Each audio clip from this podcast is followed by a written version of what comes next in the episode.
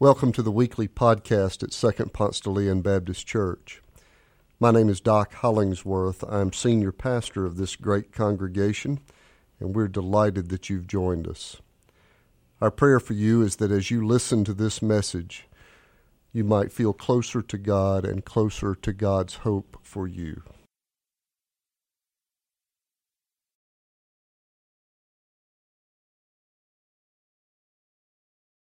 Please join me in reading this morning's scripture, found in the book of Matthew, chapter 21, verses 1 through 11, which is page 802 in your Pew Bible. When they came near Jerusalem and had reached Bethphage at the Mount of Olives, Jesus sent two disciples, saying to them, Go into the village ahead of you, and immediately you will find a donkey tied, and a colt with her. Untie them and bring them to me. If anyone says anything to you, just say this The Lord needs them, and he will send them immediately. This took place to fulfill what had been spoken through the prophet, saying, Tell the daughter of Zion, Look, your king is coming to you, humble and mounted on a donkey, and on a colt, the foal of a donkey. The disciples went and did as Jesus had directed them. They bought they brought the donkey and the colt and put their cloaks on them, and he sat on them. A very large crowd spread their cloaks on the road, and others cut the branches from the trees and spread them on the road. The crowds that went ahead of him and that followed were shouting, Hosanna to the Son of David! Blessed is the one who comes in the name of the Lord. Hosanna in the highest heaven. When he entered Jerusalem, the whole city was in turmoil, asking, Who is this? The crowds were saying, This is the prophet Jesus from Nazareth in Galilee. Well, they could not wait for the election. And by that, I don't mean that the Israelites were all giddy and excited and couldn't wait for the election. I mean, they couldn't wait for the election to happen because there wasn't going to be an election. In the first century, Israel was subject to Roman rule, and there was no hopeful sign that that was going to change anytime soon. Uh, in, in today's language, Israel's political party was not in power, and there was no hope of an upcoming election. So they were just hopeless subjects of a government that doesn't represent them just stuck. Unless, unless there is an overthrow. If a powerful enough leader emerges from within the Jewish community and plans a successful, violent overthrow of Rome, then the Jews would be on top again. It would be like when King David ruled over all of Israel. It has been their dream and their hope and their prayer for a long, long time. And this kind of revolt happened before. They remember, and they would tell it over and over and over. They would tell the heroic stories of Judas Maccabeus. It, it was nearly two centuries earlier, but and, and the Greeks were in control at the time, not the Rome, uh, not the Romans, but the Greeks had control of the region. It was nearly 200 years ago, but they still tell the stories over and over and over. And not only were the Greeks in control, but King Antiochus was also, had also completely banned the practice of Judaism in the region. So Solomon's temple had been turned into a site for pagan worship. Everything was oppression at its absolute worst. It might have been the Hebrews' worst season yet. But things got so harsh that it incited a movement. It was a group of Jewish fighters led by Judas Maccabeus, and they led a revolt, a guerrilla movement against the Greek oppressors. And in uh, 164 BC, the Jews recaptured Jerusalem, rededicated the temple, Sadly, it didn't last long. The, they didn't regain control of Israel, but eventually they did get to reestablish their faith practices. And Judas Maccabeus was the great hero of this Jewish legend. He was their savior, he was their Messiah. That's what they called the Savior, Messiah. And now, nearly 200 years later, the Jews are being oppressed by Rome. And unless a military leader like Judas Maccabeus emerges, the Jews are just destined to being second class subjects. And so they pray, and they pray, and they pray that God will bring a Savior. Meanwhile, there is a carpenter in the North Country who's causing quite a stir. In fact, some are saying, could it be? I mean, he's gotten quite a following. Matthew's gospel refers to this growing group of followers as the crowds. And in Matthew, the crowds through the gospel grow in size and amazement. Beginning in chapter 4, Jesus healing people draws a following, quote, and great crowds followed him from Galilee, the Decapolis, Jerusalem, Judea, and from beyond the Jordan. By chapter 7, they're not just awed by his miracles, but also by his teaching. Now, when Jesus had finished saying these things, the crowds were astounded at his teaching. For he taught them as one having authority and not as their scribes. And by chapter 12, there's at least a rumble that this guy might be the one. All the crowds were amazed and said, Can this be the son of David? Do you see the crowd has started to balloon and there's this growing murmur about this guy and he checks lots of boxes about what is expected in the next savior and what that savior might look like. I mean he's born in bethlehem. He's from the line of judah uh, the line of david. I mean who knows? This could be the one. And they wanted him to be the next savior They've been waiting and praying and hoping that God will send another Messiah to free them from this system of domination. They are politically oppressed, economically exploited, religiously muzzled. And as I said, they can't just wait till the next election. Until God raises up a new Messiah, they're stuck. So, this is the backdrop for the energy that's behind today's story as Jesus makes his way to the Passover. It's the most sacred week of the Jewish year. The Passover festival brings hordes of pilgrims into Jerusalem. So Pontius Pilate, Rome's imperial representative, has increased the presence of his power. Like, you know, when, like when Atlanta hosts the SEC championship or the Final Four, the city of Atlanta puts lots of police downtown, horsebacks on every corner. It increases the visibility of power as a way of keeping things calm. Well, during the festival season, when hordes of disgruntled Jews are going to be gathering, it's a good idea for Pilate to show strength, remind them who's in charge. So there is this visual display of imperial power mixing in with all the religious pilgrims. Cavalry on horseback, foot soldiers, helmets, weapons, banners, sounds of marching soldiers, clomping horses, creaking leather, power. And Matthew says that the city, when Jesus enters, is in turmoil.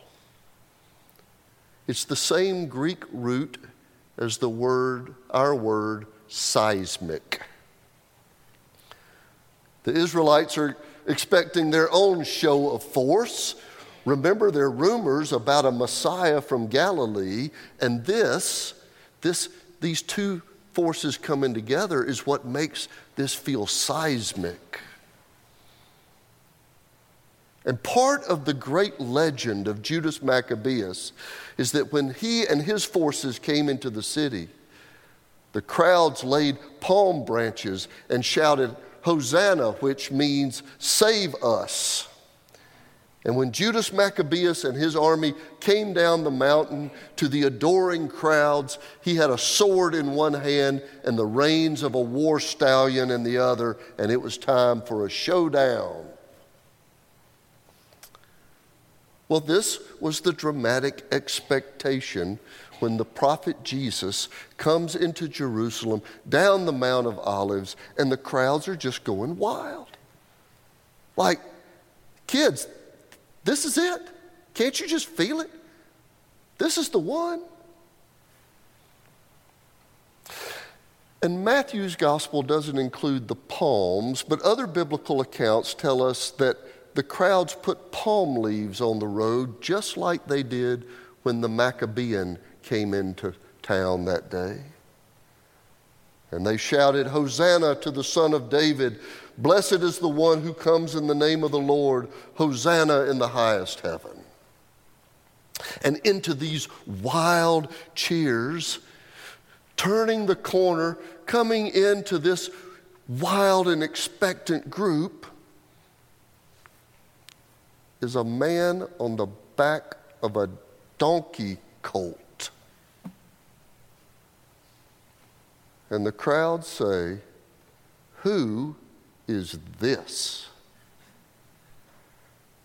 I mean, to say that this scene is not what they were expecting is one of the grandest understatements.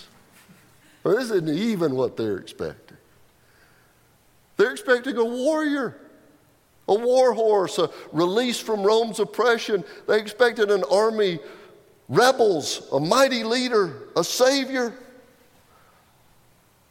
And what they got was a peasant procession from Galilee, and the leader is riding a donkey colt. He didn't come to wage war,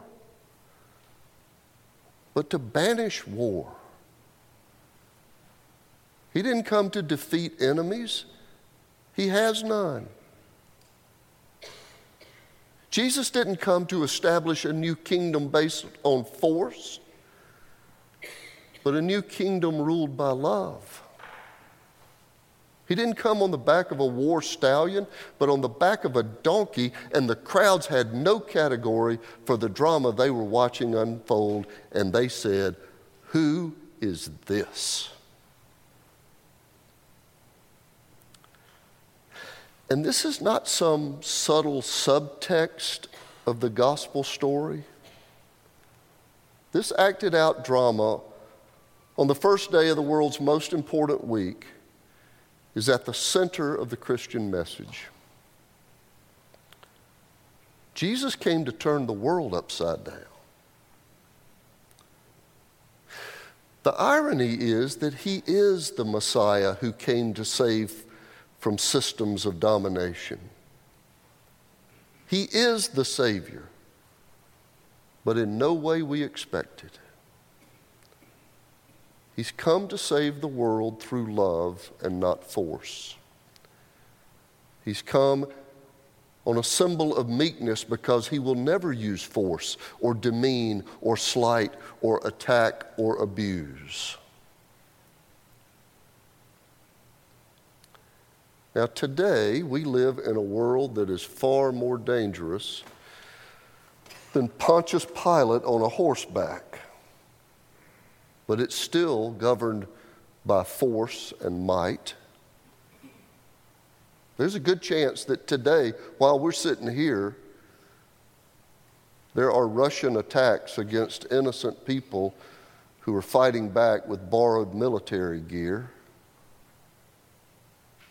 Who will win this war of military might. Political ads with slant and slander, attack. Who will win the war of political destruction? Hostile acquisitions. Who will win the war of commercial dominance? And there's a Savior on the back of a donkey who's come to inaugurate a different way. In fact, it's the only way the world can be saved. It's a kingdom where there are no enemies, just people made in the image of God. A kingdom where there's no hatred, only difficult exercising, exercises of forgiving one another. A kingdom where there's no hoarding, no gorging, just generosity. I know, I know, it looks upside down and crazy. But the world can only be saved by love. The Israelites prayed for a Savior, and God answered their prayers. The Messiah has come, but he came riding a donkey and showing us God's plan to save the world through selfless living.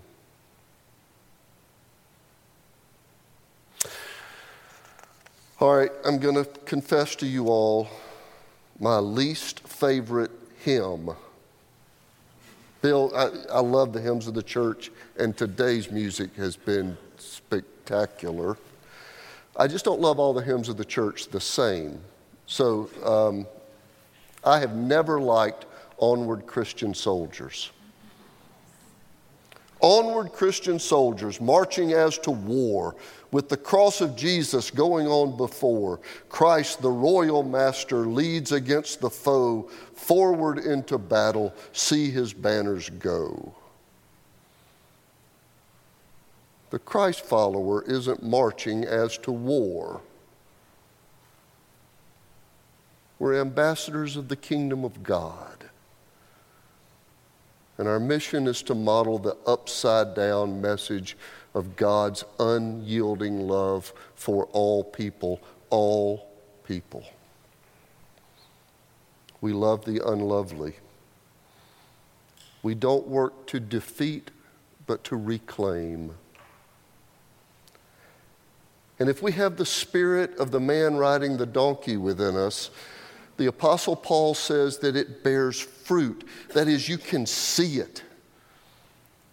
And it looks like love, joy, peace, forbearance, kindness, goodness, faithfulness, gentleness, and self control. And you won't see any of that on a Nike commercial because it's upside down.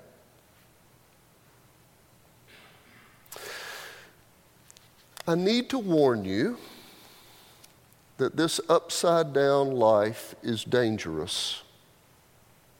It is much easier to continue on a path in the way of defeat and gain and slander and us versus them. It is what the culture expects. And it's a much easier path. But if you start to model the way of Jesus, to model this way of radical love, somebody's going to say, like they did of Jesus that day, Who is this? The way of radical love was so threatening to power that this week that starts in hosannas ends in a crucifixion. There is no cultural support for loving enemies for loving people without condition. It's radical. And it's the only thing that will save the world. A challenge to imperial power that will save the world? Yes, this is not hyperbole. And it doesn't require moving to India to work in the orphanage. We enter this Jesus way of living from our carports. Christ followers in work clothes who live in Atlanta and go to ball games, but who are called to and have adopted this way of life that's upside down. Two weeks ago, Melissa and I uh, attended an event across the street at St. Philip's. Uh, it was a fundraiser event for the day one radio broadcast.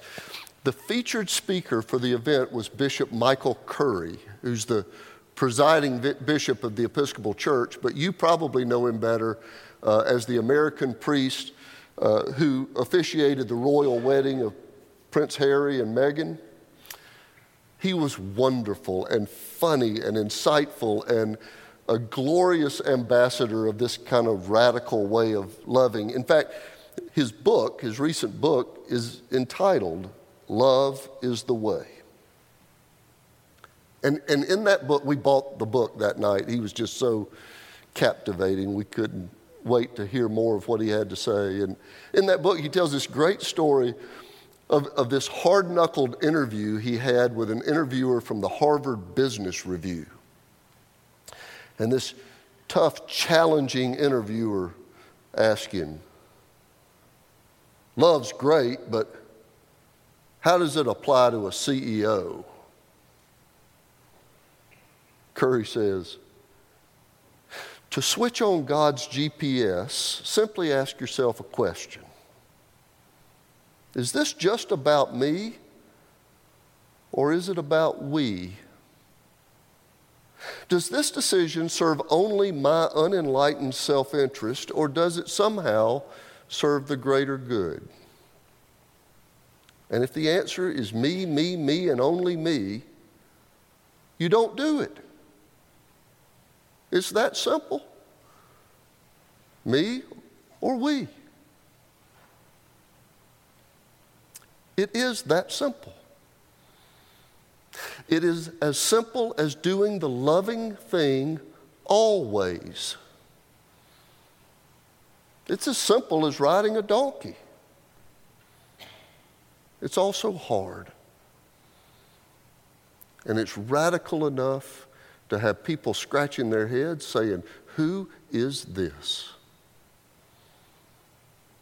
And it's powerful enough to change the world. We're trying to figure out how to do that here, how to practice this upside down way of living. We're all doing it imperfectly, but we're doing it in community. And we would welcome any of you who might want to join this community and figure out this way of Jesus with us. We're trying to figure out how to do our part to change the world by being agents of the love of Christ who's called us together. Thanks for joining us. If you live in the Atlanta area or visiting Atlanta, Come and worship with us in person on Sundays at Second Ponce de Leon Baptist Church.